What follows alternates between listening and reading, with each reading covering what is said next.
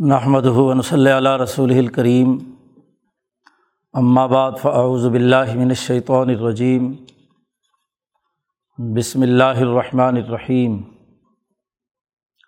قال اللہ تبارک و تعالی وقصد فی مشی کا وغز من صوتک ان انکر الاسوات لصوت الحمیر وقال النبی صلی اللہ علیہ وسلم المسلم من سلم المسلمون من لسانه و یدہ صدق اللہ مولان العظیم و صدق رسول النبی الکریم. معزز دوستو، ہم نے خلق عدالت سے متعلق گزشتہ سے پیوستہ جو گفتگو کی تھی، اس میں یہ بات سامنے آئی کہ یہ ملکہ عدالت جو لوگ حاصل کرنا چاہتے ہیں، عدل و انصاف کا نظام قائم کرنا چاہتے ہیں، تو اس خلق عدالت کے پانچ شعبے ہیں، جن میں ایک اہم ترین شعبہ سیاست جس پر ہم نے کل گفتگو کی تھی، قومی اور بین الاقوامی سطح کے نظام کو درست اور عدل و انصاف پر قائم کرنے کے لیے جد وجہد اور کوشش کرنا، عملاً نظام بنانا سیاست المدینہ کہلاتا ہے۔ عدل کے ملکے کا اظہار جب قومی نظام کی ذمہ داریوں کی ادائیگی سے متعلق ہو یا بین الاقوامی تعلقات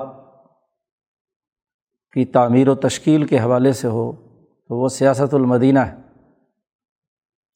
لیکن یہ ارتفاق ثالث اور رابع قومی اور بین الاقوامی ذمہ داریوں کی ادائیگی تبھی ممکن ہوتی ہے کہ جب خلق عدالت کے مظاہر ایک فرد کی اپنی زندگی میں ظاہر ہوں، جسے شاہ صاحب نے عنوان دیا تھا ادب، کہ خلق عدالت کا اظہار جب انسان کی ذاتی شخصیت کی تعمیر و تشکیل کے حوالے سے پیش آمدہ امور پر ہوتا ہے تو اسے ادب کہا جاتا ہے۔ تربیت میں اس بات کی بڑی اہمیت ہے۔ بالخصوص صوفیہ اکرام کی توجہ سب سے زیادہ اسی پر ہوتی ہے کہ جو فرد اللہ کے ساتھ تعلق قائم کرنا چاہتا ہے، یقین کے سفر پر روانہ ہونا چاہتا ہے، ذات باری تعلیٰ سے تعلق قائم کرنا چاہتا ہے تو سب سے پہلے اسے اپنی ذات میں انقلاب برپا کرنا ہے۔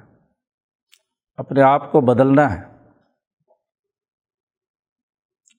انسان کی جو عادات اطوار رہن سہن، نشست و برخاست، گفتگو کے طور طریقے اور دیگر انسانوں سے تعلقات کے حوالے سے، اسے ملت حنیفیہ ابراہیمیہ اور بالخصوص دین اسلام حضور اقدس صلی اللہ علیہ و کی سیرت مقدسہ کی روشنی میں اپنے آپ کو بدلنے کی کوشش کرنا ہے، ان آداب کا لحاظ رکھنا ہے جو نبی اکرم صلی اللہ علیہ و نے اپنی ذات گرامی میں رکھے ہیں۔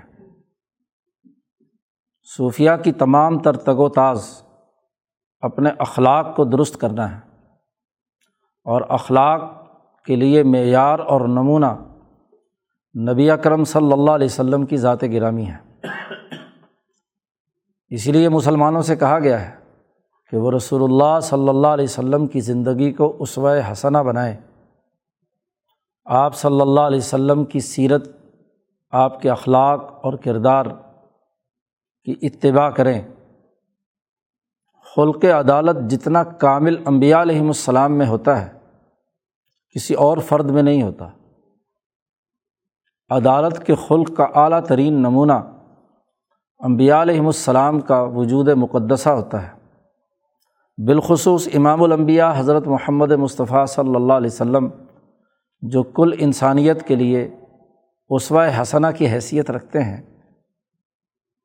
تو نبی اکرم صلی اللہ علیہ و نے جو اخلاق عالیہ، جو آداب فاضلہ انسانوں کی تعمیر و ترقی کے لیے، ایک شخصیت کو بہتر بنانے کے لیے بیان فرمائے ہیں۔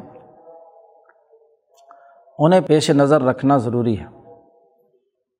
ایک ایسا فرد جو عدل و انصاف کے نظریے کو سیکھنا چاہتا ہے اور عدالت کے نظریے پر اپنے معاشرے کی استواری کی جد وجہد اور کوشش کرتا ہے۔ اس کے لیے ضروری ہے کہ وہ خود کو اس نظریے کے مطابق بدلے۔ عام طور پر ہوتا یہ ہے کہ وہ قومی نظام میں تو انقلاب لانے کا دعوے دار ہوتا ہے۔ یہ چاہتا ہے کہ پوری قوم میں انقلاب آ جائے۔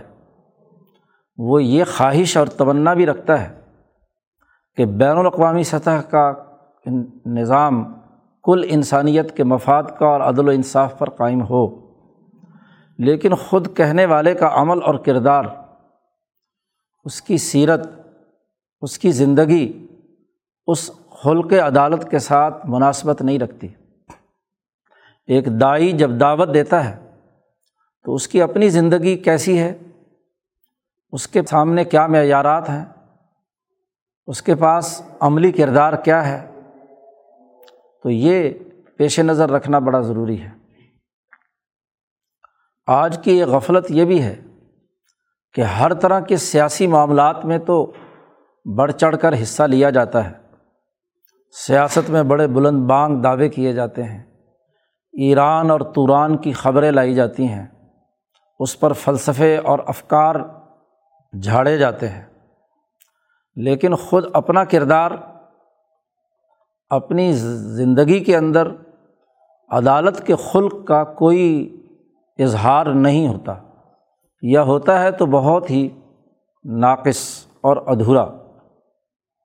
تو ایسے انقلابی جو قوم میں تو انقلاب لانا چاہیں اور ذاتی زندگی میں بد اخلاقی کے اعلیٰ ترین سطح پر ہوں، وہ دنیا میں کیا انقلاب لائیں گے؟ آج دنیا میں انقلابات کے حوالے سے جو جد وجہد اور کوشش کی جاتی ہے، عام طور پر اس کی اثاسیات مادی اور محض دنیاوی نمود و نمائش کے تناظر میں ہوتی ہے۔ اس کا حقیقی دنیا سے تعلق نہیں ہوتا۔ نبی اکرم صلی اللہ علیہ وسلم کا جو انقلاب یا امبیا علیہم السلام کی جد وجہد کا انقلاب جو ظاہر ہوا ہے، وہ سب سے پہلے ان ضوات قدسیہ میں خود اپنے فکر و عمل کی صورت میں ظاہر ہوا ہے۔ وہ تمام پہلو اس سچی جماعت کے اندر مقام صدق کی حیثیت سے موجود اور پھر وہ جد وجہد اور کوشش کر کے انہوں نے جیسے خود تھے ویسی ہی ریاست بنائی، ویسا ہی قومی نظام بنایا، ویسا ہی بین الاقوامی نظام بنایا۔ اسی لیے نبی اکرم صلی اللہ علیہ وسلم کو جب مبوس کر کے بھیجا گیا تو آپ نے جو جماعت تیار کی وہ بھی انسانیت کی طرف مبوس تھی۔ حضور نے جیسے فرمایا کہ میں تمہاری طرف مبوس ہوں تو تم دنیا میں مبوس ہوئے ہو لوگوں کے لیے آسانی پیدا کرنے کے واسطے۔ انما بعث تم میسرین، تو صحابہ بھی مبعوث ہوئے ہیں۔ اور مبعوث کے لیے ظاہری اور لازمی تقاضا یہ ہے یعنی جس کو کسی قوم کی اصلاح کے لیے یا انقلاب کی ذمہ داری عائد کی جائے، وہ خود جس کی طرف سے مبوس ہوا ہے، اس کے اخلاق کا پرتاؤ اس کے اندر ہونا چاہیے۔ اگر وہ ان اخلاق کے مطابق ہے، تو پھر تو اس کی بیست ٹھیک ہے۔ اور اگر وہ اخلاق اس میں نہیں ہے اور محض حلق سے اوپر نعرے ہیں، دنیا بھر میں انقلابات لانے کے اور اپنی ذات میں، اپنی شخصیت میں وہاں تبدیلی کی کوئی رمق نہیں ہے، وہاں کسی قسم کے آداب کا لحاظ نہیں ہے، تو یہ دراصل جیسے حلق سے اوپر قرآن پڑھنے والا ہاں جی جس کا دل پر کوئی اثر نہیں ہے، اس کا کوئی نتیجہ ظاہر نہیں ہوتا۔ اسی طریقے سے دین کا کوئی عمل کرنے والا، تقریر کرنے والا ایک واعظ، تو یہ بھی ایک انقلاب کا باعث ہے۔ یہ بھی ایک اجتماعیت کے حوالے سے محض اچھی گفتگو، فکری بلندی اور لسانیت کا ماہر ہے کہ وہ زبردست لسان ہے، زبردست بولنے والا ہے اور وہ انسانی سوسائٹی کے لیے سمجھتا ہے کہ میرے بولنے سے ہی انقلاب آ جائے گا۔ بات سے نہیں، عمل سے ہے۔ اور عمل جس سانچے میں ڈھلتا ہے اور جن چیزوں سے مہذب ہوتا ہے، اسے ادب کہتے ہیں۔ اسی لیے کہا گیا ہے کہ ادین و ادب کلو دین تمام تر، سسٹم تمام تر ادب سے عبارت ہے۔ دین کے جتنے بھی بنیادی اثاثی امور طے کیے گئے ہیں، دین سسٹم کو کہتے ہیں۔ نظام کو کہتے ہیں۔ نظام اور سسٹم جب لوگوں کو ذمہ داریاں تفویض کرتا ہے، کام کرنے کا طریقہ اور سلیقہ بتلاتا ہے، تو یہی آداب ہے۔ یہی ایس او پیز ہیں جس کے تحت اسے وہ کام کرنا ہے۔ نماز کن آداب کے ساتھ ہوگی، کس طریقۂ کار کے مطابق ہوگی، کون سے ایس او پیز ہوں گے؟ روزہ کس طریقۂ کار کے مطابق ہوگا؟ حج کس کے مطابق ہوگا؟ اس کی ذاتی زندگی کی تعمیر و تشکیل اور اس کی شخصیت وہ لوگوں کے سامنے کس نمونے کی حامل ہونی چاہیے؟ یہ اس کی زندگی کے آداب ہیں۔ تو سب سے پہلے ذاتی انقلاب ہے۔ اور ذاتی انقلاب کے لیے ضروری ہے کہ وہ آداب کا خوگر ہو۔ یہ آداب دین حنیفی میں، قرآن حکیم نے بھی بے شمار جگہ پر بیان فرمائے ہیں۔ کہ اس کا بولنا، اس کا چلنا، اس کا بات کرنا، اس کا کھانا، پینا، سونا، بیٹھنا، مجلس میں گفتگو کرنا، وغیرہ وغیرہ وغیرہ۔ یہ تمام کے تمام امور ان کے کیا آداب ہیں؟ یہ آداب خلق عدالت کا مظہر ہیں جو ذات قدسی صفات حضرت محمد مصطفیٰ صلی اللہ علیہ وسلم کے وجود گرامی سے ظاہر ہوئے۔ اور یہ اخلاق عالیہ صحابہ میں، ابو حضرت ابو بکر صدیق میں، حضرت عمر فاروق میں، حضرت عثمان میں، حضرت علی میں، رضوان اللہ علیہ مجمعین خلفۂ راشدین میں، اور پھر ان کے متبعین، محدثین فقہ علماء صوفیہ عدل، انصاف قائم کرنے والے حکمرانوں، خلفاء کے اندر آئے اور وہاں سے ہوتے ہوئے ہم تک پہنچے۔ یہ وہ آداب ہے۔ دیکھیے یہ بات بڑی واضح سی ہے۔ ایک دین کا سسٹم وہ ہوتا ہے جو ملت حنیفیہ پر استوار ہے اور ایک اس کے مقابلے میں مادی تقاضوں کے مطابق ایس او پیز تیار کیے جاتے ہیں۔ جس کو شاہ صاحب نے ملت الطبعین کہا ہے کہ جو طبیعتی قوانین جو ہے مادی قوانین، کہ مادی فائدہ کس میں ہے؟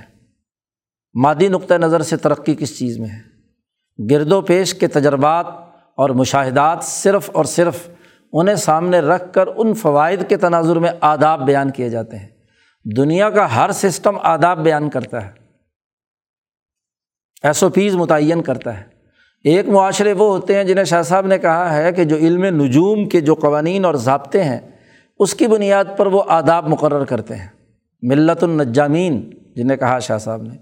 ان دونوں ملتوں کے مقابلے پر ملت ابراہیمیہ حنیفیہ ہے کہ انسانی روح جب ذات باری تعلیٰ کی طرف یکسو ہوئی اور اس کے نتیجے میں اس کی ملکیت عالیہ کے سبب بالخصوص اس کی بہیمیت اور حیوانیت اور نفس کے تقاضوں کی تکمیل کے اصول سامنے آئے، تو ملکہ عدالت کی صورت میں کون کون سے آداب تھے جو ابراہیم علیہ السلام سے لے کر حضور اقدس صلی اللہ علیہ وسلم تک امبیا جس کے خوگر رہے امبیا علیہم السلام کی عادات و اطوار اور اخلاق وہ امت کے لیے لازمی قرار دے دیے گئے۔ تو ایک وہ جو صرف طبیعتی قوانین کے تحت آداب اختیار کیے جاتے ہیں۔ ایک وہ آداب جو صرف فلکیاتی قوانین اور ضابطوں کے تحت بنائے جاتے ہیں اور ایک وہ جو مجموعی طور پر اس کائنات کے تمام طبیعتی، فلکیاتی اور اس سے اوپر مالاکوتی روحانی ہاں جی عالم مثال کے جتنے بھی امور ہیں، ان تمام کے مجموعے کو سامنے رکھ کر ابراہیمی تحریک کے انبیاء نے جو آداب متعین کیے ہیں، جس میں طبعی تقاضے بھی پورے ہوں، فلکیاتی تقاضے بھی پورے ہوں، ملاکوتی تقاضے بھی پورے ہوں عالم مثال کے تقاضے بھی پورے ہوں، عرشی اور ذات باری تعلیٰ کے ساتھ جذب و تعلق کے تقاضے بھی پورے ہوں، حنیفیت کے تقاضے بھی پورے ہوں۔ یہ حنیفی اصول پر جو آداب متعین ہوئے ہیں، انسانی معاشرے کی تشکیل کے انہیں کو کہا گیا کہ ادین و ادب کلو کہ دین پورا کا پورا وہ ادب ہے، ادب سکھانا ہے۔ ادب کا مطلب یہ ہے کہ ایک انسان ان تمام قواعد و ضوابط کو پیش نظر رکھے جو ایک مہذب، عدل و انصاف قائم کرنے والے فرد کے لیے ضروری اور ناگزیر ہیں۔ ملکہ عدالت میں ایک ایسا نظام جو العادل اور المصلح فی تدبیر المنزل و سیاست المدینہ ہو، اس کے قائم کرنے کی مہارت حاصل کرنا ہے۔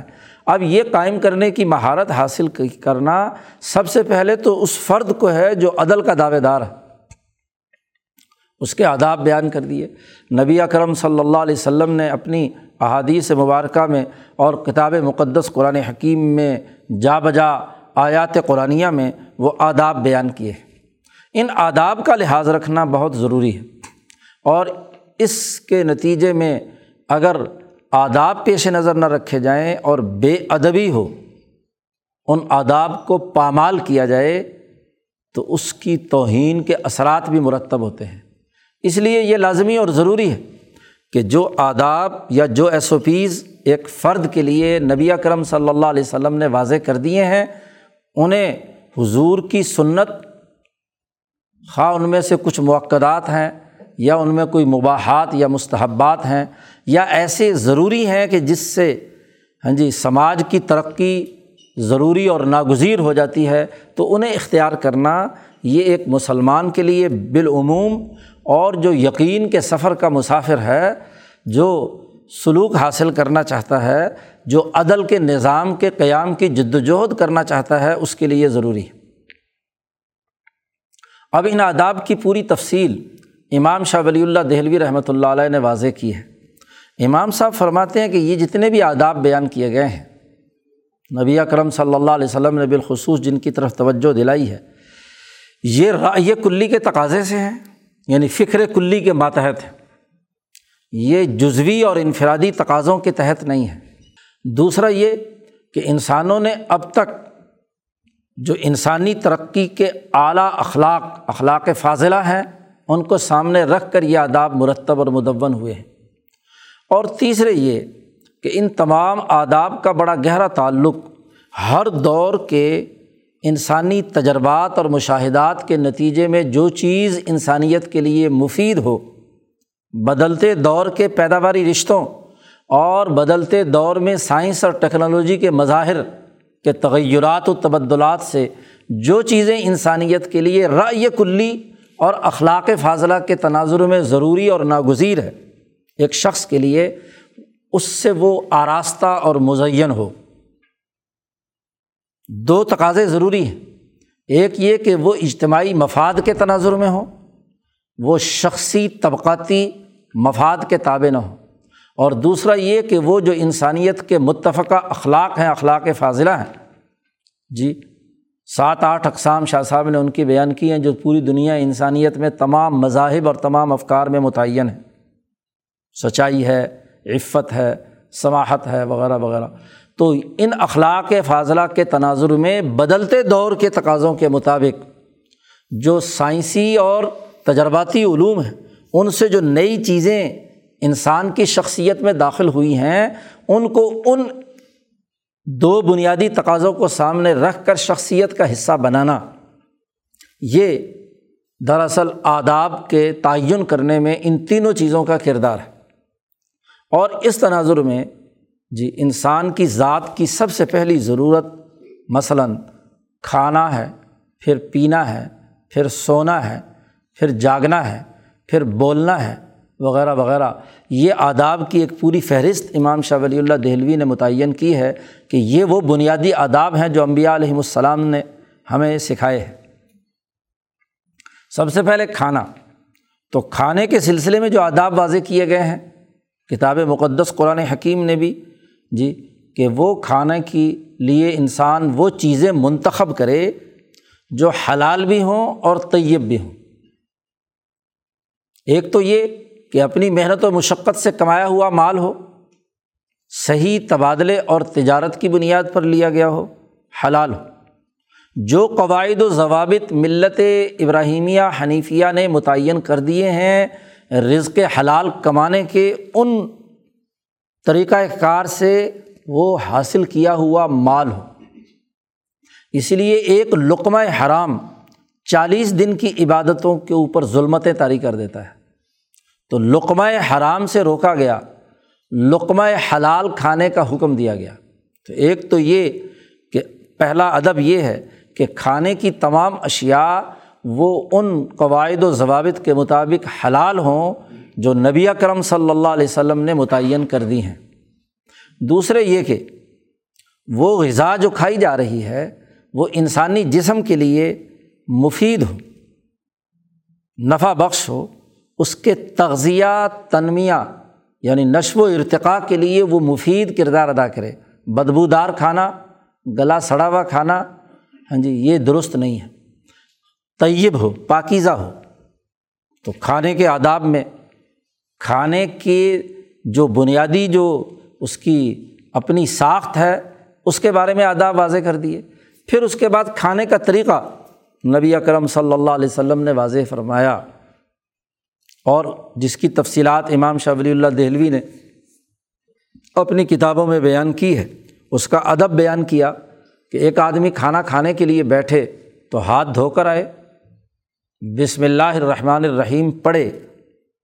اور پھر بغیر کسی غصے، تیش اور دلی تنگی کے جسم کو ہاں جی فرحت کے ساتھ کھلا چھوڑ کر، غصے کی حالت میں نہ ہو، تیش کی حالت میں نہ ہو، کسی ہاں جی خوف کی اور دہشت کی عالم میں نہ ہو، ریلیکس ہو کر، بسم اللہ پڑھ کر لقمہ لے اور اسے اچھی طرح چبائے اور پھر حلق سے نیچے پہنچائے۔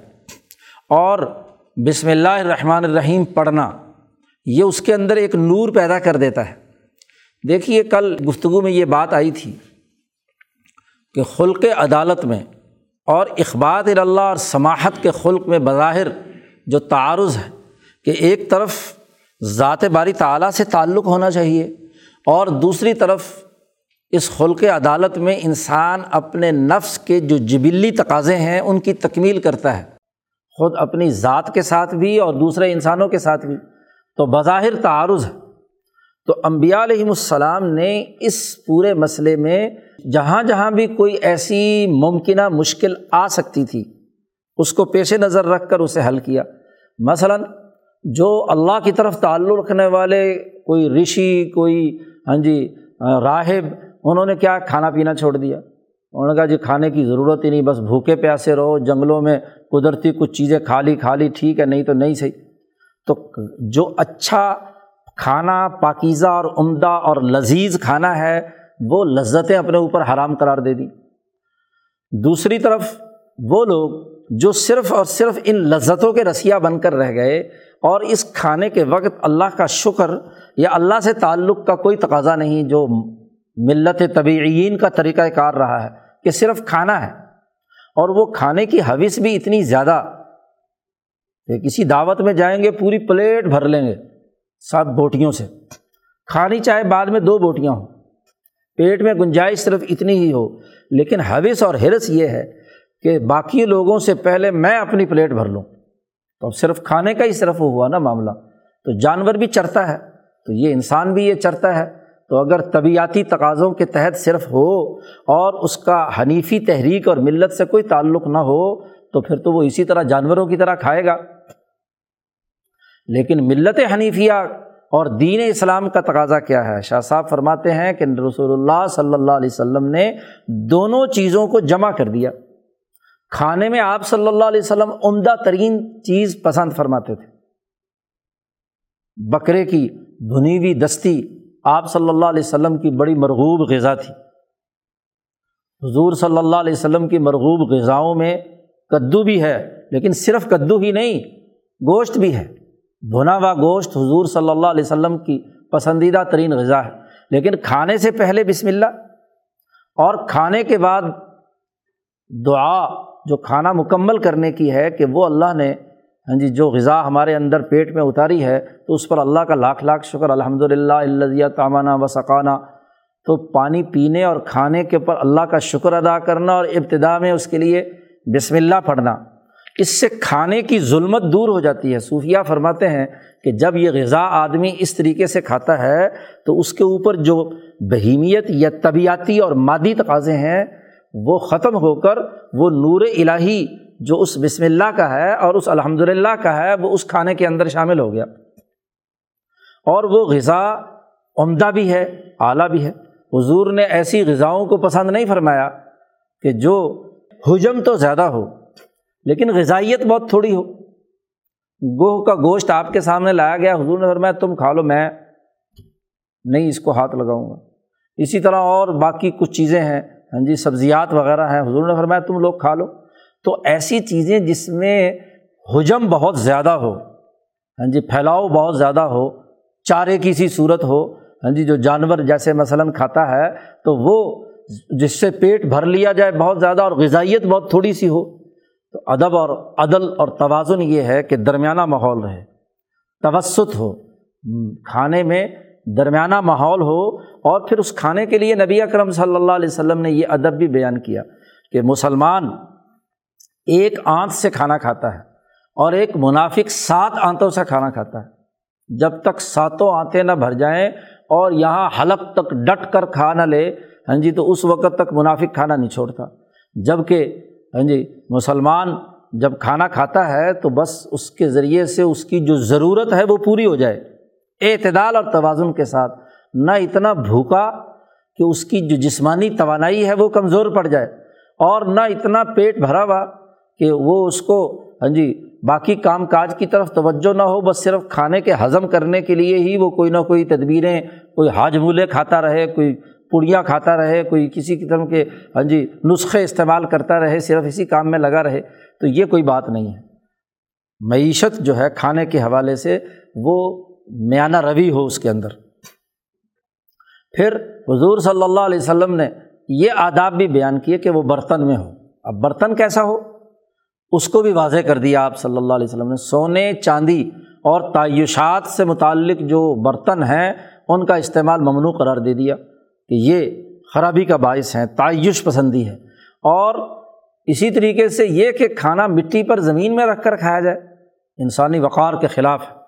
وہ کسی برتن میں ہو اور وہ کسی دسترخوان پر ہو، وہ سلیقے سے بیٹھ کر کھایا جائے اور ایسے انداز میں، آداب میں بیٹھ کر کھائے کہ جس سے اس کو کوئی پریشانی یا کسی قسم کی تکلیف اور اذیت نہ ہو، ریلیکس ہو کر کھانا کھائے، غصے کی حالت میں نہ ہو۔ تو آداب بیان کر دیے نبی اکرم صلی اللہ علیہ وسلم نے کھانے کے۔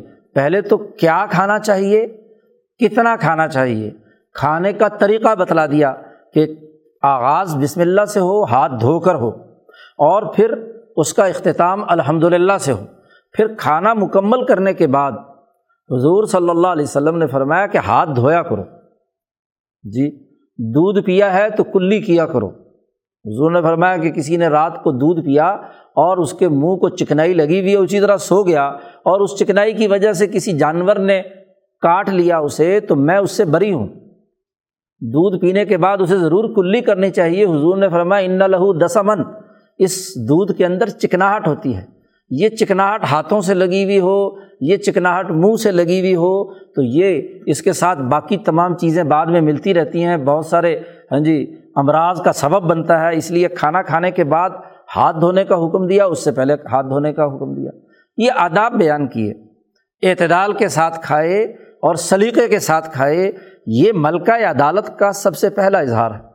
اس لیے ہمارے مشائق کہتے ہیں کہ کسی آدمی کی پہچان پیدا کرنی ہو تو اس کی پہچان کا پتہ دسترخوان سے لگتا ہے کہ دسترخوان پر اس کے کھانے کا انداز اور اسلوب کیا ہے۔ جی وہ دسترخوان پر کیسے کھاتا ہے؟ اور خاص طور پر کھانے کے لیے یہ بھی قرار دیا گیا کہ اپنے ساتھ اور لوگوں کو شریک کر لو۔ جی اکیلا ایک آدمی اپنے ہی کھانے پینے اور ہڑپ کرنے کے اندر ہاں جی نہ لگا رہے، بلکہ دوسرے لوگوں کو ساتھ شریک کرے۔ اور جب ساتھ شریک کرے گا تو شرکا کا لحاظ کتنا کر رہا ہے وہ؟ جی۔ شرکا کا لحاظ کر رہا۔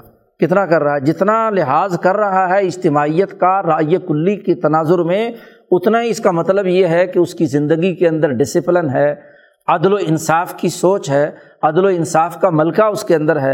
اور اگر وہاں ساری بوٹیاں خود ہی کھا گیا ہاں جی اور شوربہ بھی پی گیا، باقی بیچارے ویسے ٹکڑا لیے بیٹھے ہوئے ہیں، تو پھر کیا ہے؟ تو اس کی تو عدالت یہاں برتن میں ہی ظاہر ہو گئی، وہ انقلاب لانا چاہتا ہے، ملک کے اندر کہ قومی انقلاب برپا کرنا ہے، عدل و انصاف کا نظام بنانا ہے، وہ اپنی پلیٹ میں تو انصاف کر نہیں سکا۔ تو اسے تو سب سے پہلے کیا ہے؟ اپنے دسترخوان پر ظاہر ہونا ہے۔ حضرت ہمارے رحمۃ اللہ علیہ فرمایا کرتے تھے کہ آدمی کا پتہ جب دسترخوان پر لگتا ہے، بڑے بڑے لوگ، اہل علم بھی علماء بھی بن جاتے ہیں، مذہبی نمائندے بھی بن جاتے ہیں، دین کے پرچارک بھی ہوتے ہیں، انقلابی بھی ہوتے ہیں، لیکن کھانے کے آداب نہیں آتے۔ ہمارے حضرت شاہ عبد العزیز صاحب رحمۃ اللہ علیہ تو اس پر بڑی سختی کرتے تھے۔ پورے دسترخوان پر حضرت کی نظر ہوتی تھی۔ کوئی بد تہذیبی سے، غلط طریقے سے کھانا کھا رہا ہوتا تو حضرت کی ڈانٹ دور سے ہی پڑتی تھی۔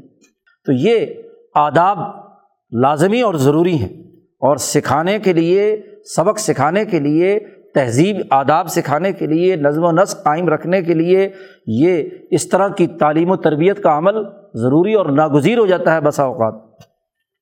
تو حضور نے یہ آداب بیان کیے صوفیہ نے ان آداب کو پیش نظر رکھا، کھانے سے متعلق۔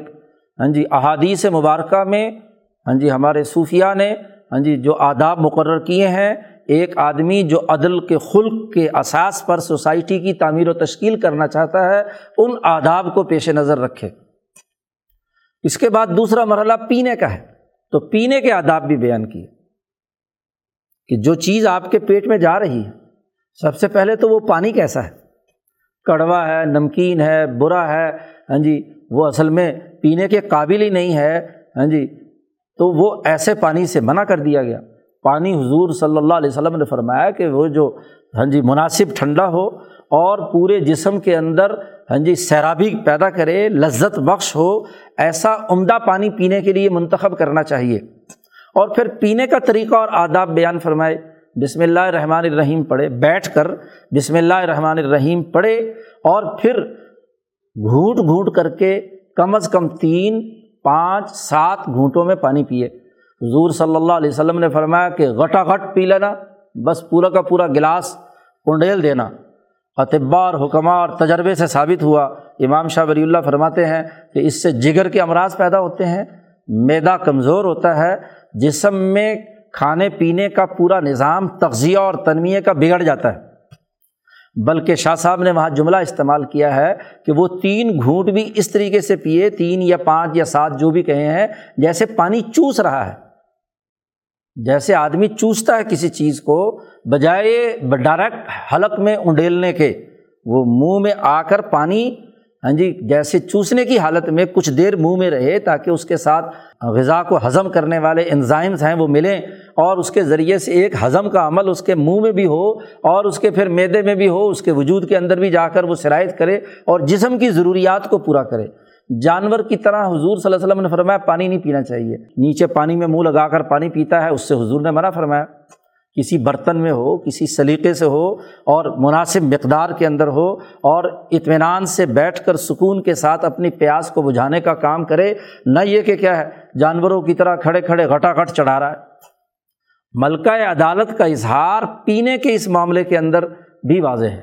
ہاں البتہ جہاں حضور اقدس صلی اللہ علیہ وسلم نے ہاں جی زمزم کے پینے کے بارے میں جہاں بات بیان فرمائی، تو وہاں کھڑے ہو کر قبلہ رخ ہو کر اس بات کو کہ یہ زمزم ہے ایک خاص نورانیت اور مقدس اور شاعر ہاں جی میں سے ایک ہے، اس کے احترام میں کھڑے ہو اور پیے اسی طریقے سے۔ جو پینے کا طریقہ ہے، یہ نہیں کہ زمزم بھی اسی طریقے سے حلق کے اندر انڈیل دے۔ ہوتا کیا ہے کہ لوگ طواف کرتے ہیں، گرمی سخت ہوتی ہے۔ ہاں جی تھکے ہارے آ رہے ہوتے ہیں۔ طواف مکمل کرنے کے بعد زمزم پینا سنت ہے۔ تو ٹھنڈا یکس زمزم کا پورا گلاس بھر کر پورا کا پورا گھٹا گھٹ چڑھا جاتے ہیں۔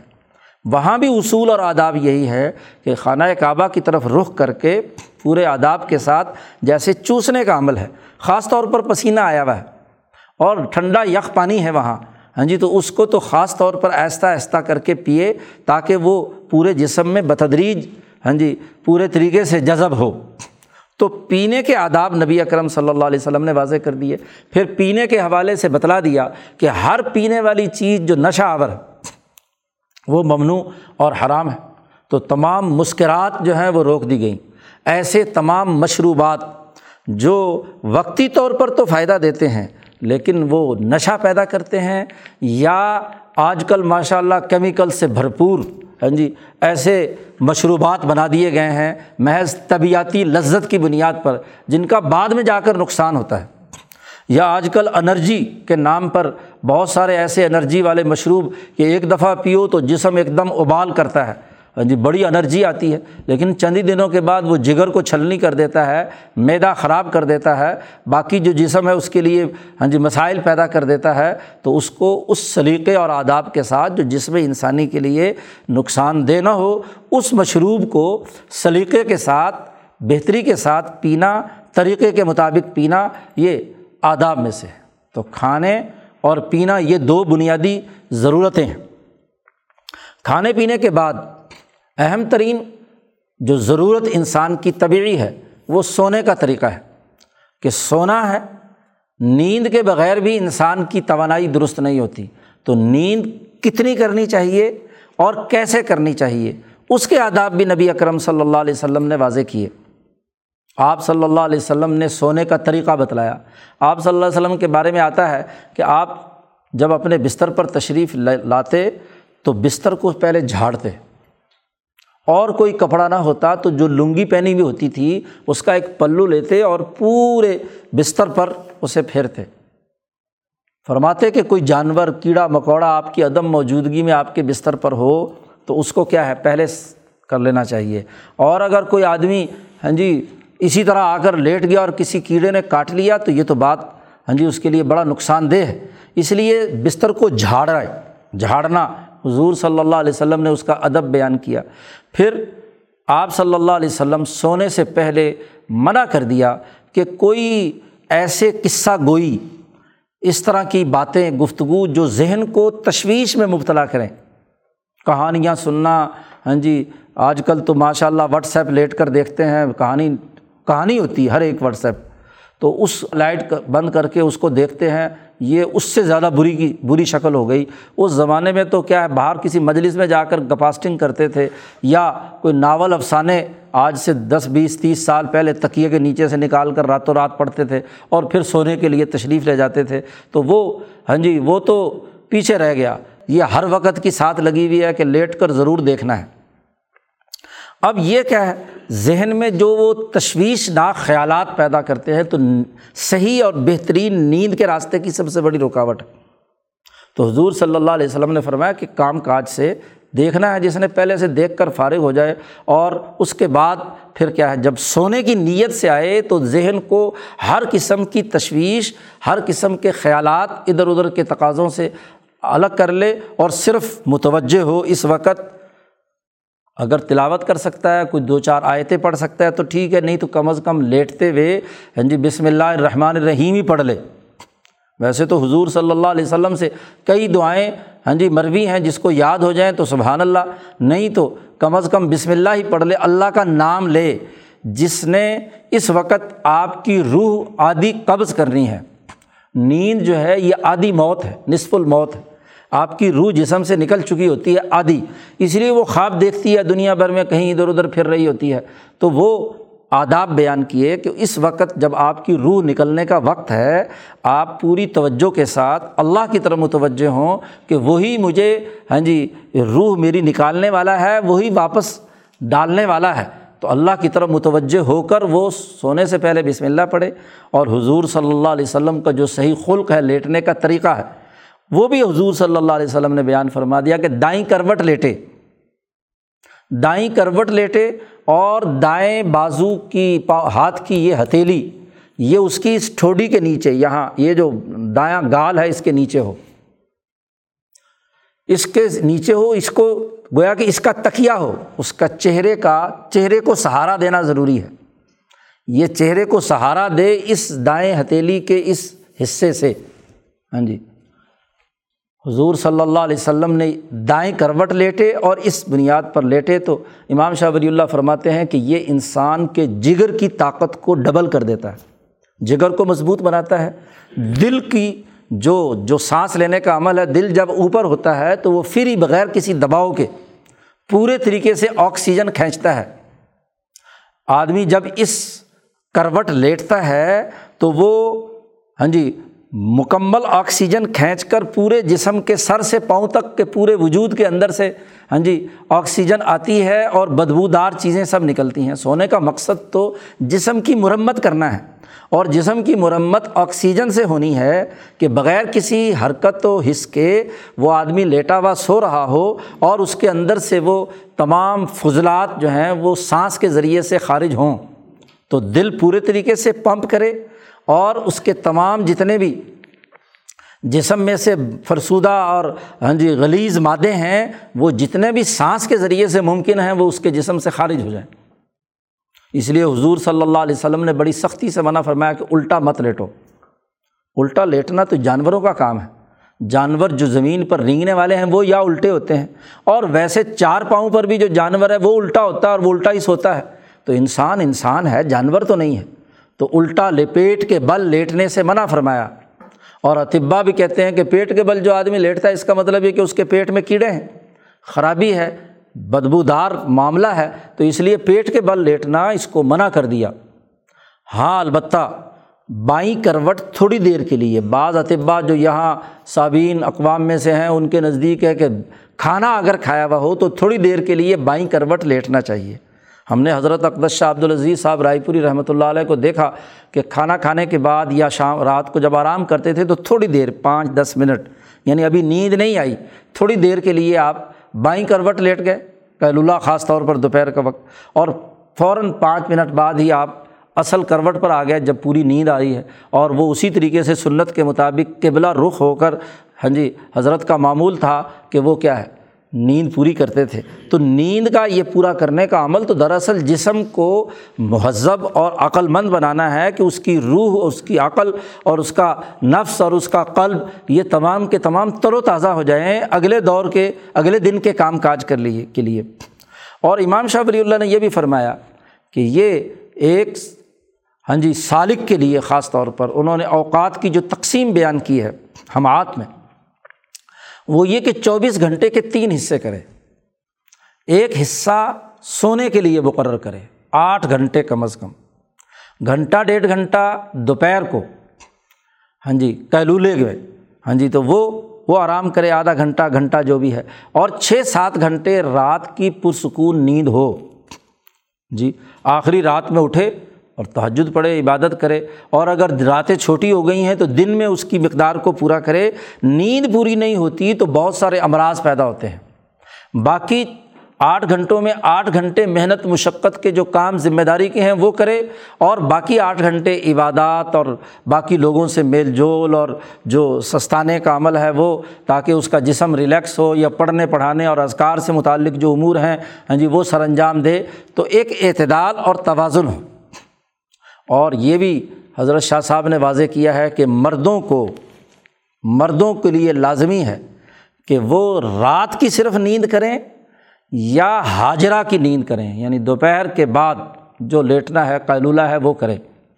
دن میں، باقی دن میں لیٹنا مرد کے لیے مناسب نہیں ہے۔ ہاں اللہ علی ضرورت ضرورت کیا ہے کہ اگر ساری رات جاگا ہے، ساری رات اس نے نیند نہیں کی تو پھر دن میں اس ضرورت کی وجہ سے دن کی نیند پوری کی جا سکتی ہے۔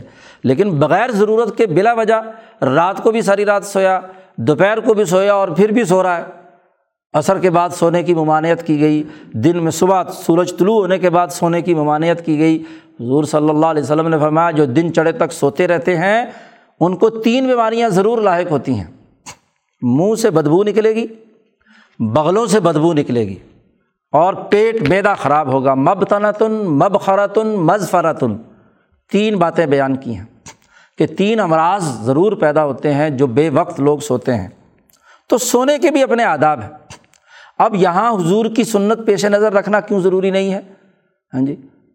طریقۂ کار اور آداب جو ہیں وہ لازمی ہیں کہ حضور صلی اللہ علیہ وسلم نے جو سونے کا طریقہ بتلایا، جو آداب بتلائے، انہیں پیش نظر رکھنا چاہیے۔ ایک عدل و انصاف کا خوگر انسان وہ عدالت کے اس ملکے میں اس ادب کو اپنے پیش نظر رکھے۔ ہاں ضرورت ہے، غیر معمولی حالت ہے، کوئی سفر ہے، کوئی اور اسی طرح کی کوئی مصروفیت ہے، تو وہ ایک الگ بات ہے۔ لیکن اس کو معمول بنا لینا تمام خرابیوں کی جڑ بنتا ہے۔ تو کھانا، پینا اور سونا۔ اسی طریقے سے انسان کی سب سے بڑی ضرورت مکان ہے۔ تو مکان کے آداب بیان کیے۔ کہ مکان کھلا ہو، ہوادار ہو، ضرورت کے مطابق ہو۔ حضور صلی اللہ علیہ وسلم نے فرمایا کہ اگر نحوست کسی چیز میں ہو سکتی، تو کسی گھر میں ہو سکتی ہے۔ کہ آدمی کی ضرورت ہاں جی ایک درجے کی ہے اور مکانیت کا، اس سے کم درجے کی ہے۔ ضرورت سے مراد آج کل کے نام پر ضرورت نہیں کہ پورا کمرہ وہ پورا بیڈ اور اس کا فرنیچر گھیر لیتا ہے۔ بندوں کے لیے کوئی جگہ نہیں ہوتی، کوئی اسپیس نہیں ہوتی۔ ہاں جی آج کل جو ہے ضرورت کے نام پر ہاں جی یہ ڈرائنگ روم ہوگا، یہ فلانا ہوگا، یہ فلانا ہوگا اور پھر اس میں فرنیچر کی بھرمار۔ جی ضرورت سے مراد یہ ہے کہ جتنے افراد خانہ ہیں جتنے ہاں جی اہل بیت ہیں، اس کے مطابق ان کا الگ الگ کمرہ کھانے کے لیے ٹھیک ہے، جو مناسب صورت حال ہو، وہ موجود ہو۔ متوسط رف معیشت اور رفاہیت کے تناظر میں اس کے گھر کا بننا۔ نہ تو اس کے اندر اتنی زیادہ ہاں جی مبالغہ آرائی ہو، اس کی تزئین و آرائش میں کہ وہ تعیشات کے درجے میں چلی جائے۔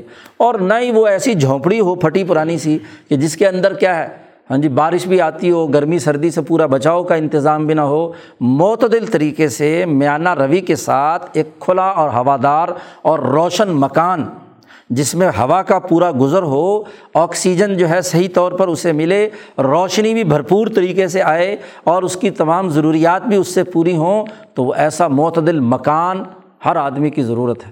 حضور صلی اللہ علیہ وسلم نے فرمایا کہ جس کو کھانے پینے کے لیے چیز مل گئی، گھر مل گیا اور بیوی ہو گئی جس سے شادی اور اولاد ہو گئی، اس کو پوری دنیا مل گئی۔ اس کی پوری دنیا مل گئی کہ اس کے پاس اپنا مکان ہے، اپنی رہائش ہے اور یہ رہائشوں میں بھی اعتدال اور توازن کا ہونا ضروری اور لازمی ہے۔ ہاں جی کہ وہ گرمی سردی سے بچاؤ کے ساتھ معتدل طریقے سے ہو، نہ تعیشات اور عیاش، عیاشی کے تناظر میں ہو، نہ ہی بالکل دوسری حالت میں ہو۔ تو گھر کے لیے جو آداب اور تقاضے بنتے ہیں، وہ نبی اکرم صلی اللہ علیہ وسلم نے وہ بھی واضح کیے۔ اسی طرح آپ صلی اللہ علیہ وسلم نے اس بات کو بھی ہاں جی واضح کیا کہ ایک انسان کو سفر کی ضرورت پیش آتی ہے۔ تو سفر کے آداب کیا ہیں؟ سفر کے ایس او پیز کیا ہے پہلی بات تو یہ واضح کی کہ سفر وہ دراصل جہنم کے ٹکڑوں میں سے ایک ٹکڑا ہے۔ آدمی جب مسافر ہوتا ہے تو حضور صلی اللہ علیہ وسلم نے فرمایا کہ اسے اپنی نیند قربان کرنی پڑتی ہے۔ بھوک اور پیاس کا شیڈول اس کا بدل جاتا ہے۔ بھوک اور پیاس برداشت کرنی پڑتی ہے۔ ویسے مشقت بڑی برداشت کرنی پڑتی ہے۔ تو اس لیے بلا ضرورت سفر نہیں ہونا چاہیے۔ بہت ہی اشد ضرورت ہو۔ واقعی کسی ضرورت کے لیے آدمی جائے، کسی اہم کام کے لیے، کوئی تجارت کے لیے ہے، کوئی کاروبار کے لیے ہے، کوئی اور لازمی اور ضروری ہے، بلا وجہ سفر کرنا۔ یہ جب سے یہاں ہاں جی نیا دور شروع ہوا ہے، بلا وجہ گاڑیاں گھوم، گھومتی پھر رہی ہیں اور بس یہاں سے وہاں وہاں سے وہاں شٹل بنے پھر رہے ہیں، تو یہ سفر بلا ضرورت اس کو پسند نہیں کیا گیا۔ ضرورت کے مطابق سفر ہونا چاہیے اور ضرورت بھی وہ جو واقعی ہو۔ جی ذرا ذرا چھوٹے چھوٹے سے کام کے لیے یہاں تو ماشاء اللہ ہاں جی جب سسٹم خراب ہوتا ہے، سسٹم کی خرابی اور سیاست کی خرابی کے اثرات ہیں کہ قومی وسائل پر جہاز اڑتے پھرتے ہیں کھانا لانے لے جانے کے لیے، تو یہ ضرورت نہیں ہے۔ پہلی بات تو یہی ہے کہ سفر میں بلا ضرورت سفر نہ ہو۔ دوسری بات یہ ہے کہ سفر شروع کرے تو سفر کی دعا سکھائی۔ اس کا طریقۂ کار بتلایا۔ ہاں جی جس سواری پر سوار ہوا، اس سواری کے حوالے سے دعا سکھلائی۔ ہاں جی قرآن حکیم میں جو آیت ہے، اسے آپ صلی اللہ علیہ وسلم نے پڑھا اور اسی طریقے سے اور دعائیں بہت ساری کہ جی ایسے خوفناک منظر سے مجھے بچا۔ پھر حضور نے فرمایا کہ اگر سفر کے دوران آپ ایک ایسے علاقے سے گزر رہے ہیں جو خشک سالی ہے، صحرا ہے، خشک پہاڑ ہیں ہاں جی کریح المنظر ہے، تو وہاں تیزی سے دوڑو۔ گزر جاؤ، اپنی سواری کو تیزی سے دوڑاؤ۔ اور جہاں سبزہ ہو، جہاں ہاں جی اچھی اور عمدہ ماحول ہو، سرسبز ہوائیں ہوں، تو وہاں سواری آہستہ آہستہ چلاؤ، منظر سے لطف اندوز ہو۔ اور اگر موقع ملے اور وقت ہو، تو آپ وہاں استراحت بھی کرو۔ کچھ وقت وہاں بیٹھ کر اس پرفضا ماحول سے کیا ہے، اپنے آپ کو مستفید کرو۔ اور پھر اپنے سواری کو، اس زمانے میں جانور ہوتے تھے ہاں جی تو اس کو بھی کوئی ہاں جی اس کو وقفہ دو کہ وہ چارہ چر لے، تر و تازہ ہو جائے، وہ بھی فرحت اس کو بھی حاصل ہو جائے۔ تو یہ آداب بیان کیے۔ اور پھر اس سفر میں حضور صلی اللہ علیہ وسلم کے نے جو آداب بیان کیے اور جو صوفیہ کے پیش نظر رہے، وہ یہ کہ اکیلا سفر نہ کرے۔ اس زمانے میں چونکہ ہاں جی سواریوں پر لوگ سفر کرتے تھے، کم از کم ایک رفیق ساتھ ہونا چاہیے۔ کم از کم دو آدمی تو ہوں کہ اگر اس زمانے میں راستے خطرناک چور ڈاکو ہیں، تو ایک پیچھے سے حفاظت کرنے کے لیے، ایک سامنے سے حفاظت کرنے، کم از کم دو تو ہوں۔ پھر سفر میں کہا کہ ایک کو امیر بنا لو تاکہ اجتماعیت اور نظم و نسق کے ساتھ تمہارا یہ سفر ہو۔ اگر قافلہ چل رہا ہے، قافلہ بنا کر چلو، اجتماعیت کے ساتھ چلو تاکہ اگر کوئی چور ڈاکوؤں کا حملہ وغیرہ ہو تو اس سے حفاظت کا معاملہ ہو۔ تو یہ سب آداب نبی اکرم صلی اللہ علیہ وسلم نے واضح کیے۔ یہاں تک فرمایا کہ اکیلا مسافر شیطان ہوتا ہے۔ کیونکہ اس کے ساتھ بھی کوئی نہ کوئی شیطان ہوتا ہے اور کوئی نہ کوئی اس حرکت کر سکتا ہے۔ اکیلا جانے والا یا تو چوری کی نیت سے جا رہا ہے یا ڈاکے کی نیت سے جا رہا ہے۔ تو اکیلے مسافر کے بجائے اسے اجتماع کے اندر ہونا چاہیے۔ اب پرانے زمانے میں تو چونکہ یہ صحرا اور جنگل ہوتے تھے، اب اگر سڑک چل رہی ہے اور بسوں میں کافی لوگ موجود ہیں، تو ٹھیک ہے، ایک اجتماع ایک طرح کا ہے۔ وہ مسافر ہونے کی حیثیت سے ان کی اپنی ایک اجتماعیت تو ہے۔ تو یہ اجتماعیت برقرار رکھ کر سفر کرو۔ تو سفر کے بہت سارے آداب منزل پر پہنچو تو پھر دعا پڑھنے کا طریقہ کار حضور صلی اللہ علیہ وسلم نے بیان فرمایا۔ آپ صلی اللہ علیہ وسلم غزوات سے سفر سے واپس آتے تھے تو پھر دعا پڑھتے تھے، بلکہ سب سے پہلے مسجد میں جاتے، دو رکعت نماز نفل پڑھتے، اللہ سے رجوع کرتے، سفر پر جانے سے پہلے بھی دعا کرتے اور عبادت کرتے تاکہ اس سفر کے دوران جو مشقت یا مصیبت یا تکلیف آئے تو اس تکلیف سے بچنے کا اہتمام ممکنہ طور پر اللہ کے نور اور اللہ کی تجلی اور اللہ کے تعلق سے کیا جا سکے۔ اسی طریقے سے نبی اکرم صلی اللہ علیہ وسلم نے لباس کا طریقۂ کار وضع کیا۔ انسان کی ذاتی ضرورت لباس ہے، تو لباس بہترین اور عمدہ ہونا چاہیے۔ متوسط درجے کا، نہ ہی پھٹا پرانا بلا وجہ کی فقیری کی حالت بنا رکھی ہو اور نہ ہی ریشم اور حریر اور ہاں جی تعیش پسندی کا کوئی لباس موجود ہو۔ مردوں کا لباس مردانہ ہو اور اس کے لیے ضروری ہے کہ وہ باوقار لباس پہنے۔ مرد کے لیے شاہ ولی اللہ صاحب فرماتے ہیں کہ وہ جس طرح کی سوسائٹی میں رہتا ہے، اس سوسائٹی کے وقار کے مناسبت سے لباس پہنے، اس کی وضع قطع، پروقار ہو، عزت والی ہو، احترام والی ہو۔ ایسا لباس پہننا جو جن کی طبیعت کے اندر ہاں جی کوئی وقار اور عزت اور سماحت کا کوئی معاملہ نہیں ہوتا، ایسا لباس پہننا ایک باوقار اور شریف انسان کے لیے قطعی مناسب نہیں ہے۔ سب سے پہلے تو اس لباس کی بھی حد مقرر کر دی، ایک سطر متعین کر دیا کہ مرد کا کتنا سطر ہے۔ ناپ سے لے کر گھٹنوں تک یہ تو فرض قرار دے دیا گیا ہاں جی کہ یہ چیزیں ظاہر لوگوں کے سامنے نہیں ہونی چاہیے، یہ تو ہر حال میں ہو۔ اور اس کے بعد صحیح اور بہتر لباس وہ ہے جو پورے جسم کو ہاں جی ڈھانپ رہا ہو۔ ایسا لباس جس میں ہاتھ بند ہوں پرانے زمانے میں وہ چادریں لپیٹ لیتے تھے، اس طریقے سے باندھ لیتے تھے کہ ہاتھ کام نہیں کر رہے، تو یہ بھی مناسب نہیں ہے۔ ہاں جی بازو دونوں لباس کے اندر آدمی پورے طریقے سے حرکت دے سکے۔ ہاں جی ایسا بہترین لباس ہو اور وقار والا ہو۔ اسی طرح اس لباس کی وضع قطع کے اندر اس کے لیے ضروری ہے مرد کے لیے۔ حضرت نے فرمایا، شاہ صاحب نے کہ مرد کی وجاہت اور اس کے وقار کے لیے ضروری ہے کہ اس کی داڑھی ہو پوری، بال پورے ہوں۔ اور پھر ان بالوں کا بھی ایک حق ہے۔ حضور صلی اللہ علیہ وسلم نے فرمایا کہ جس نے بال رکھے ہوئے ہیں، وہ بالوں کا حق بھی ادا کرے۔ کنگھی کرے، تیل لگائے، خوشبو لگائے اور اس کو بنا سنوار کر رکھے۔ یہ نہیں کہ بکھرے ہوئے بال ہیں، بس کوئی ادھر جا رہی ہے، لٹ کوئی ادھر جا رہی ہے ڈاڑھی ہے، کوئی ادھر جا رہی ہے ہاں جی کوئی بال ادھر جا رہا ہے، برا حال، بانکے دہاڑے یہ اس، یہ کوئی تصوف نہیں ہے۔ وضع قطع کے ساتھ داڑھی جو ہے پورے طریقے سے ہاں جی صحیح طریقے سے بنائی گئی ہو، کنگھی کی ہوئی ہو، آئینہ ہو ہاں جی سرما ڈالا ہوا ہو، وغیرہ وغیرہ، وہ آداب خود نبی اکرم صلی اللہ علیہ وسلم نے بیان کیے۔ جو نبی کی سنت ہے، نبی کہتے ہیں، سننا، سرما ڈالو۔ آج کے ڈاکٹر کہتے ہیں، سرما نہیں ڈالنا چاہیے۔ بھائی، ان کے طبیعتی قوانین کی پیروی کی جائے گی یا رسول اللہ صلی اللہ علیہ وسلم کی پیروی کی جائے گی؟ حضور صلی اللہ علیہ وسلم رات کو سوتے وقت سرما ضرور ڈالتے تھے تاکہ آنکھوں کے وہ تمام امراض جو ہاں جی آنکھوں کو خراب کرتے ہیں، ان تمام کا علاج اور معالجہ حضور نے فرمایا، علیکم بالعصمت۔ یہ عصمت پہاڑ کا سرما جو ہے، یہ تم ضرور ڈالا کرو۔ یہ آنکھوں کی صفائی کرتا ہے جالے نکال دیتا ہے، پانی نکال دیتا ہے۔ تو اپنی آنکھوں کو ہاں جی بہترین رکھنا، اپنے چہرے کو باوقار بنانا، اس کی ہاں جی نظافت کا لحاظ رکھنا، پاکیزگی کا لحاظ رکھنا۔ تو لباس جو ہے، اس کو شاہ صاحب نے کہا ہے کہ یہ اس وضع قطع کو سامنے رکھنا ضروری ہے۔ ہاں عورتوں کا لباس ان کی وضع قطع کے مطابق ہو۔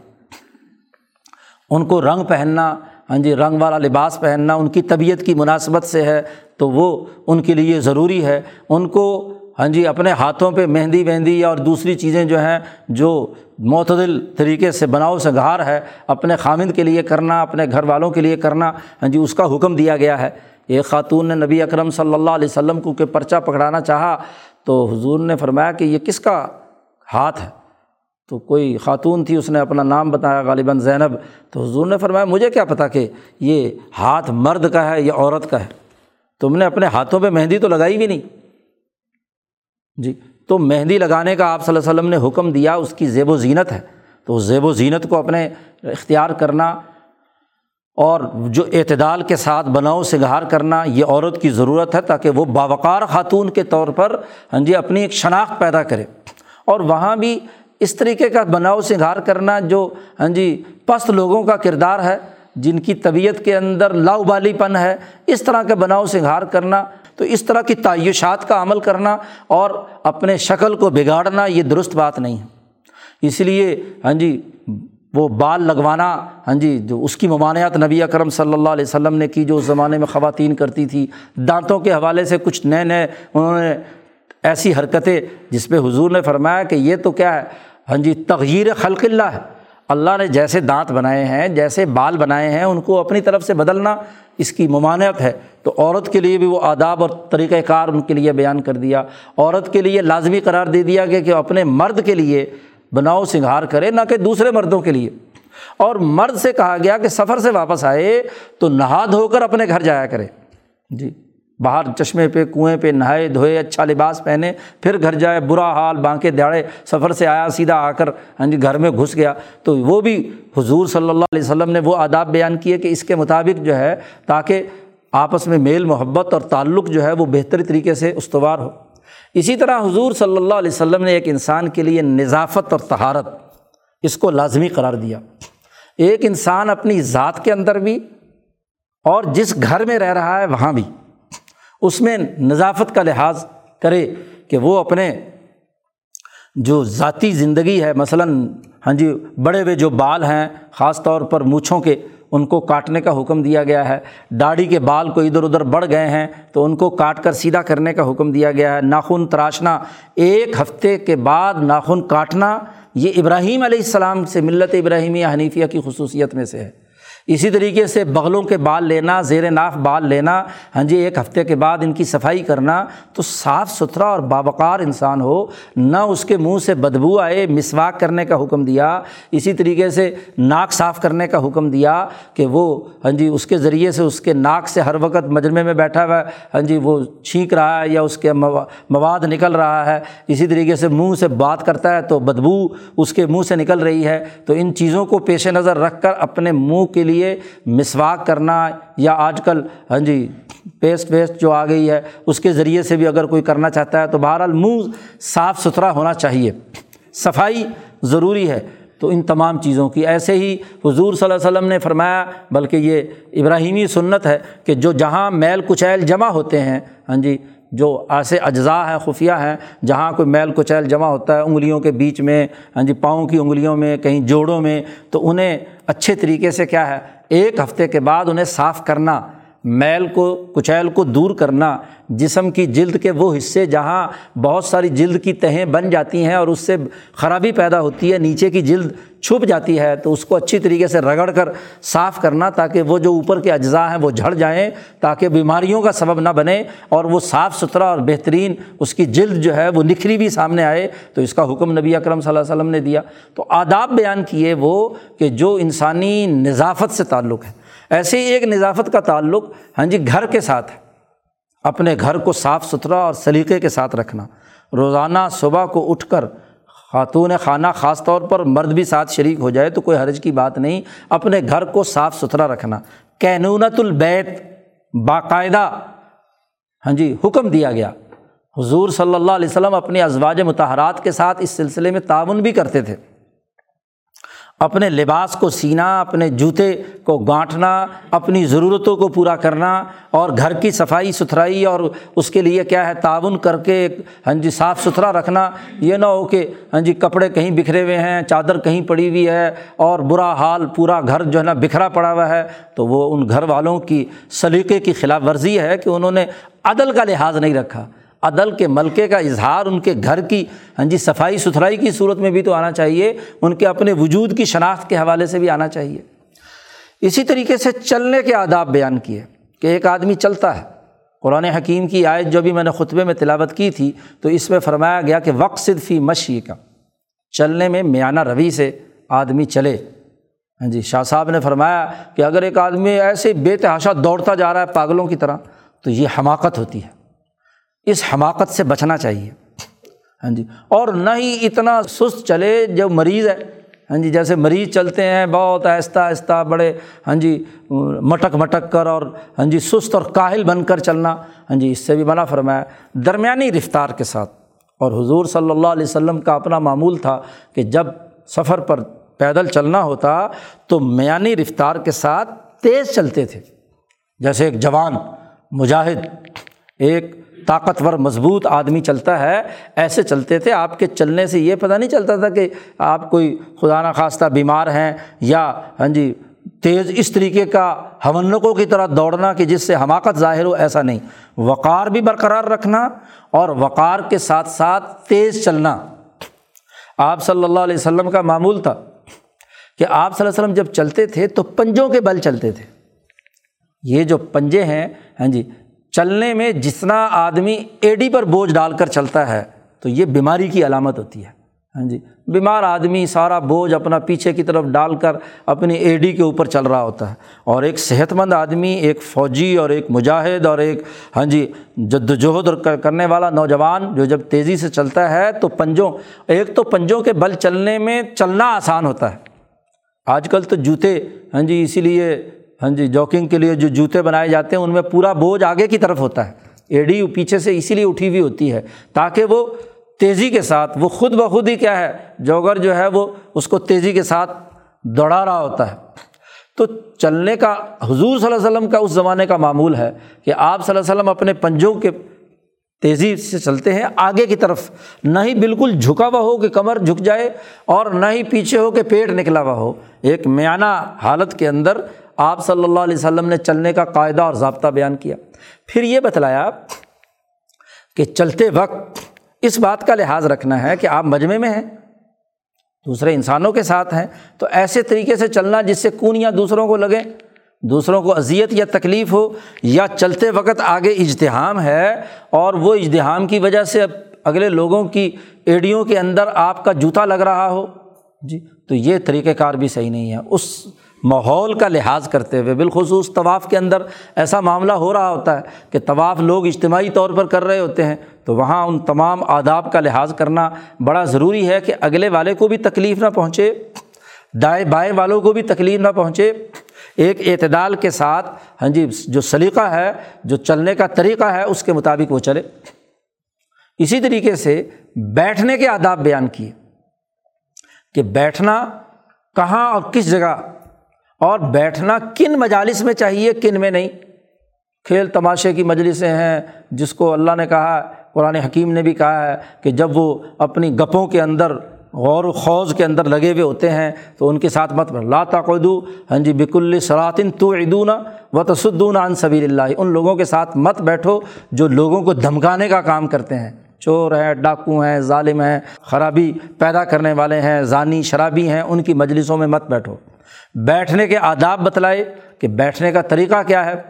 حلقے کے بیچ میں جا کر مت بیٹھو۔ جی حلقے کے اندر، دائرے کے اندر رہو۔ تمام لوگ ایک دائرے کے اندر بیٹھیں۔ ہاں جی اطمینان سے بیٹھو، چوکڑی مار کر بیٹھو یا جیسے بھی، لیکن سلیقے اور وقار کے ساتھ ہو، ٹانگیں پسار کر، بے وقوفوں کی طرح تو ویسے بھی نہیں۔ صحیح طریقے اور سلیقے کے ساتھ مجلس میں بیٹھتے ہیں تو آداب کے ساتھ بیٹھو تو بیٹھنے کے آداب بھی بیان کیے۔ حضور صلی اللہ علیہ وسلم نے منع فرمایا کہ سڑکوں اور راستوں پر مت بیٹھو۔ یاکم و ترقات خبردار، سڑکوں پر مت بیٹھو۔ بخاری کی روایت ہے، نبی اکرم صلی اللہ علیہ وسلم نے جب یہ حکم دیا کہ سڑکوں پر مت بیٹھو تو پھر حضور صلی اللہ علیہ وسلم سے صحابہ نے کہا کہ بسا اوقات مجبوری ہوتی ہے، کوئی ملنے آتا ہے، گھر میں اتنی جگہ نہیں ہوتی، تو ہم ہاں جی کوئی مہمان آتا ہے تو دروازے پہ بیٹھ جاتے ہیں۔ تو کیا کیا جائے؟ یہ خاصی ایک مشکل ہے۔ تو حضور صلی اللہ علیہ وسلم نے فرمایا کہ فعین ابئی تم المجالس، گویا کہ غصے کا اظہار بھی ہے۔ اگر تم انکار کرتے ہو اور تمہارے لیے ناگزیر کسی ضرورت اور مجبوری کی وجہ سے باہر بیٹھنا بھی پڑے، تو او تو طریقہ حق کا ہو جی راستے کا حق ادا کرو۔ صحابہ نے پوچھا، راستے کا حق کیا ہے؟ حضور نے فرمایا کہ خواتین گزرتی ہیں تو نظریں نیچی رکھو۔ سڑکوں پر بیٹھ کر خواتین کے چال ڈھال دیکھنا اور ان کے اوپر نظر رکھنا ہاں جی یہ غلط بات ہے، آداب کے خلاف بات ہے۔ اور جو گزرنے والے ہیں، ان کو سلام کرو۔ اور اگر کوئی وہاں ہاں جی اس طریقے سے کوئی مصیبت زدہ ہے یا کوئی مسئلہ درپیش ہو گیا ہے تو ان کی مدد کرو۔ اور پھر اس طریقے سے بیٹھو کہ سڑک نہ رکے، گزرنے والوں کو تکلیف نہ ہو۔ اگر بیٹھنا بہت ہی مجبوری ہو، اول میں تو سڑکوں پر بیٹھنا ہاں جی یہ قطعی طور پر درست نہیں ہے۔ یہاں تو ماشاء اللہ علماء شیخ الحدیث سڑکیں روک کر بیٹھ جاتے ہیں۔ ہاں جی تو یہ باقاعدہ پابندی لگائی یا کم و ترقات راستوں پر مت بیٹھو۔ جو اس کے آداب بیان کیے، راستے پر چلنے کے آداب بیان کیے طریقۂ کار بتلایا کہ کس طریقے سے اپنے راستے پہ، اپنے ٹریک پر چلنا ہے، نہ یہ کہ دوسروں کے راستے پہ جا کر ہاں جی ان کے ساتھ ٹکرانا ہے۔ تو چلنے کے، بیٹھنے کے آداب بیان کیے۔ ایسے ہی نبی اکرم صلی اللہ علیہ وسلم نے گفتگو کے آداب بیان کیے۔ کلام بولنا ہے۔ انسان کا پتہ چلتا ہے اس کی گفتگو سے کہ اس کے گفتگو کا طریقۂ کار کیا ہے۔ تو اپنی گفتگو کو سلیقہ مند بنانا، ایک تو گفتگو بڑی واضح ہونی چاہیے۔ ایسے الفاظ جو ہاں جی مبہم ہوں، دوسروں کو کچھ سمجھ نہ آئے، آپ اپنے اندر ہی اندر بول رہے ہیں، نہیں۔ فصاحت و بلاغت، یہ شناخت ہے کلام کی۔ اور فصاحت و بلاغت کیا ہوتی ہے؟ موقع محل کے مطابق گفتگو کرنا اور اس کے لیے جو الفاظ منتخب کرنا ہے وہ اچھے، سلیقہ مندی کے ہوں، گالی گلوچ، غیر پارلیمانی الفاظ، ادھر ادھر کی بد تہذیبی والے جملے، ہوٹنگ، کسی دوسرے کو نقصان پہنچانے کی گفتگو، اظہار آسانی والی بات، یہ نہیں۔ نبی اکرم صلی اللہ علیہ وسلم نے فرمایا، مسلمان وہ ہے کہ جس کے ہاتھ سے اور اس کی زبان سے لوگ جو ہیں محفوظ ہوں۔ زبان کا تیر بڑا سخت تیر ہوتا ہے۔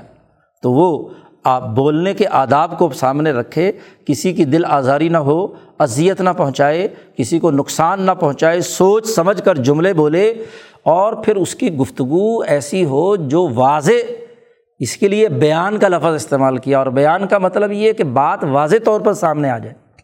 اور دوسرا یہ کہ اس آداب اور گفتگو کے آداب میں سے یہ بھی ہے کہ لوگ جیسے جن سے گفتگو ہو رہی ہے، ان کے مطابق کلم الناس اعلیٰ قدری اقول ان کی عقل کے مطابق کیا ہے؟ ان کے سامنے بات چیت اور گفتگو کی جائے۔ جو جس کلاس اور جس درجے میں ہے، آپ جو کلاس لے رہے ہیں ہاں جی جس کو سبق پڑھا رہے ہیں، اس کے ہاں آپ کی گفتگو کا انداز اور ہو۔ ایک عوامی گفتگو ہو رہی ہے، وہاں انداز اس کے مطابق ہو، اس کی مناسبت سے ہو۔ تو لوگوں سے ان کی ہاں جی قدر و منزلت اور ان کی عقل کے تناظر میں ان کے ساتھ گفتگو کرنا اور گفتگو میں حضور نے فرمایا کہ نہ تو وہ گالی گلوچ ہو، نہ فاحشن نہ ولا سخابن ہاں جی نہ ادھر ادھر کی فضول گوئی کرنے والا، دوسروں کو اذیت دینے والا، تو اس کے پورے کلام کے آداب بیان کر دیے، فصاحت و بلاغت کے طریقے واضح کر دیے۔ تو یہ ذاتی شخصیت سے متعلق وہ کچھ امور ہیں۔ یہ تو اس کی اپنی ذات سے ہیں۔ اس پر نہ کسی حکومت کا دخل ہے، نہ کسی نظام کا دخل ہے، نہ کسی ہاں جی سوسائٹی اور گھر کا دخل ہے۔ یہ آپ کے اپنے اختیار میں ہے۔ اور یہ تبھی درست ہوتا ہے کہ جب عقل، قلب اور نفس تینوں ایک پیج پر ہوں، کہ عقل بھی ہو، نفس کا پورا ارادہ اور اس کی مضبوطی بھی ہو، اور آپ کے نفس کے اندر اس کو قبول کرنے کی صلاحیت ہو۔ اس لیے ملکہ عدالت میں شاہ صاحب نے ایک بڑی اہم بات یہ بیان فرمائی ہے کہ افکار کلیہ کی اتباع اور اس کے سامنے انقیاد کرنے کی صلاحیت ہو تو پھر ملکہ عدالت حاصل ہوتا ہے۔ افکار کلیہ بیان تو کیے جائیں۔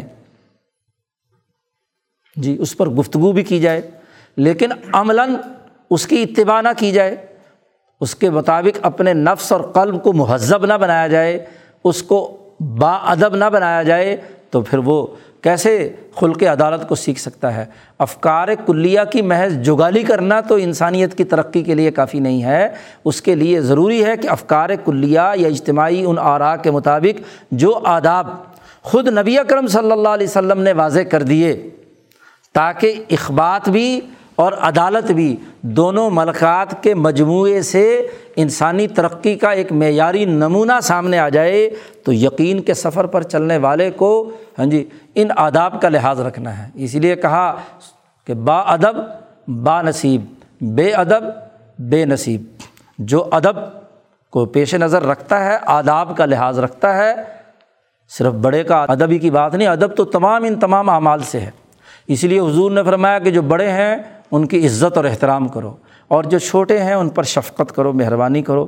تو یہ گفتگو اور اس تمام معاملات کے اندر یہ بھی آداب میں سے ہے۔ تو جو آداب کو پیش نظر رکھے گا، وہ با نصیب بھی ہوگا۔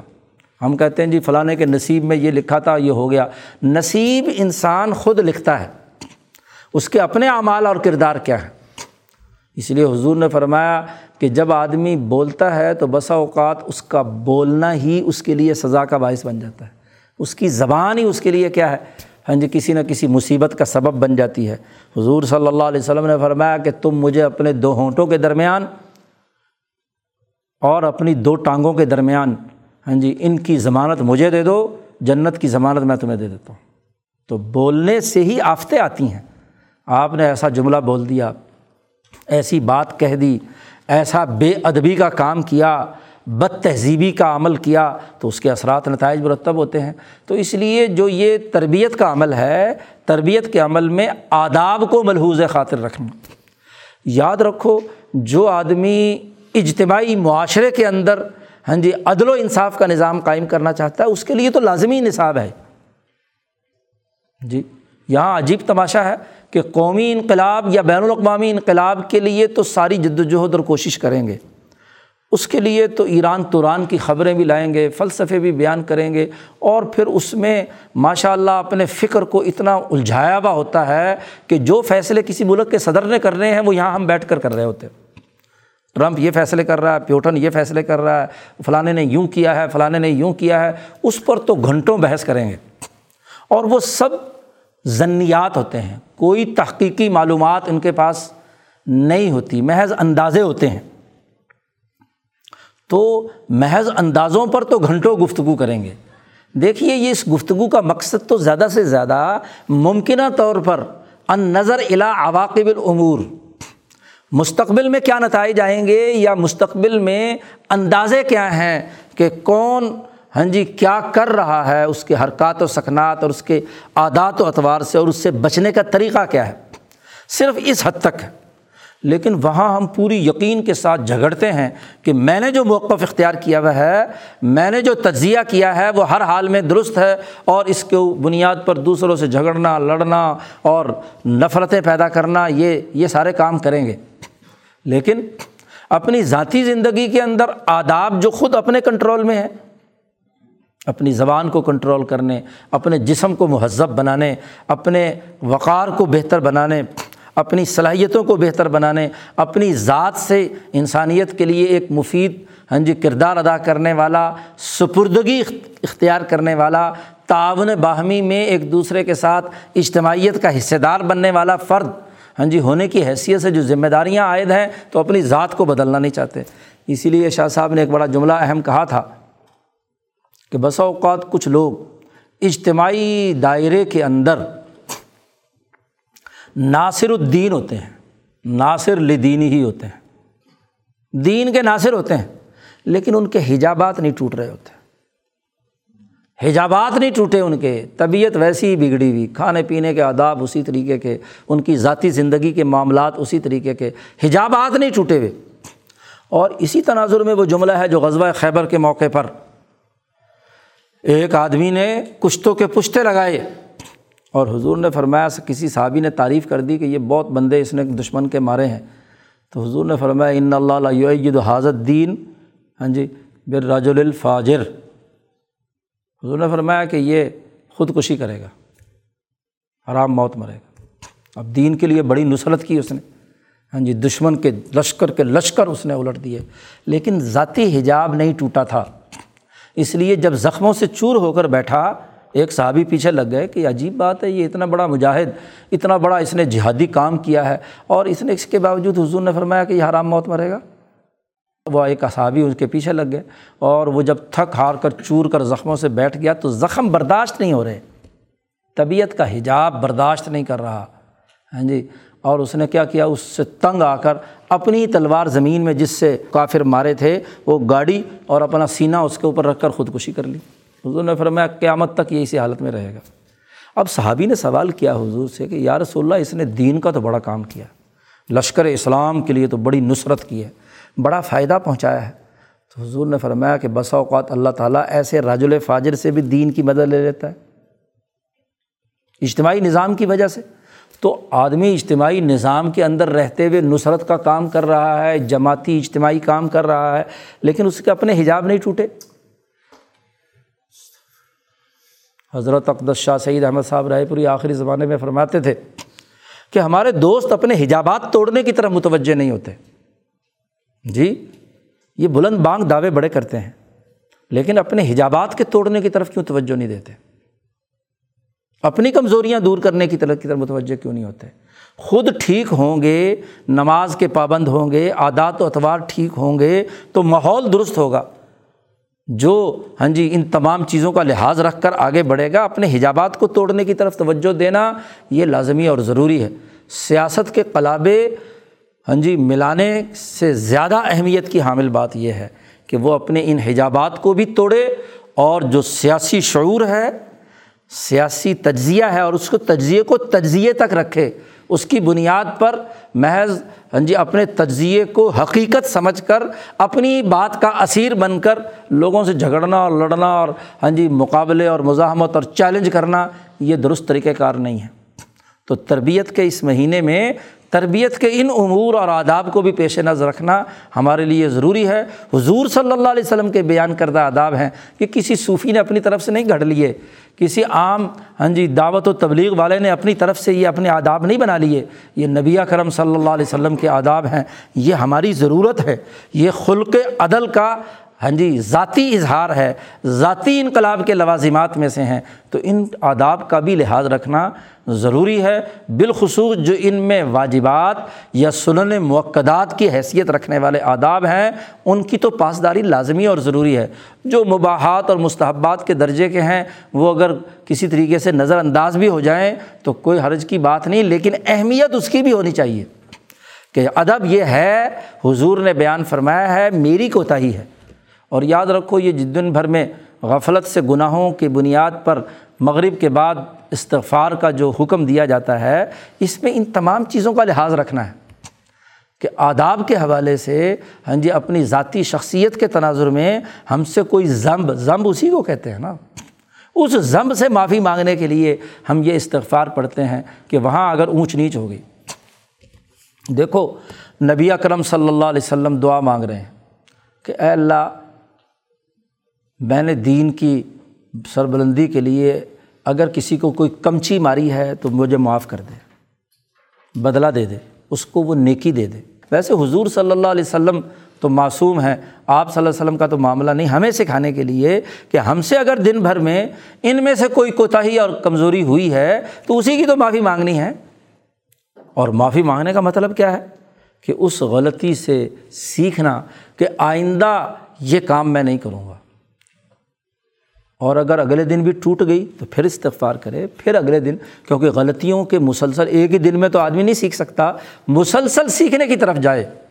ایک مہذب فرد ہو، باوقار فرد ہو، آداب کا لحاظ کرنے والا فرد ہو، تو اس کی وہ بات، اس کی گفتگو میں ایک اثر ہوگا۔ اس کی دعوت میں ایک اثر ہوگا۔ وہ نمونہ بنتا ہے۔ وہ دوسرے لوگوں کو دعوت دینے کا ذریعہ بنتا ہے۔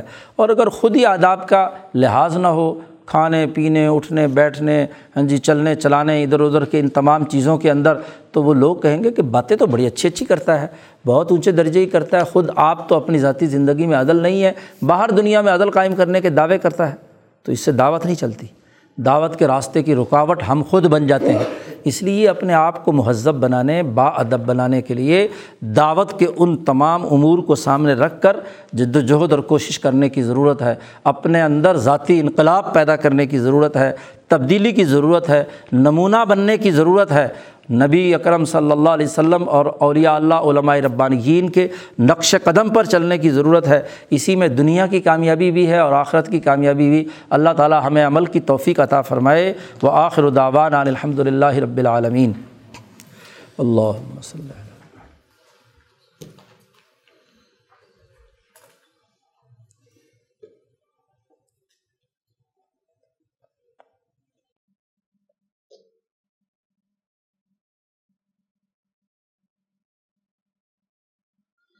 اجمعین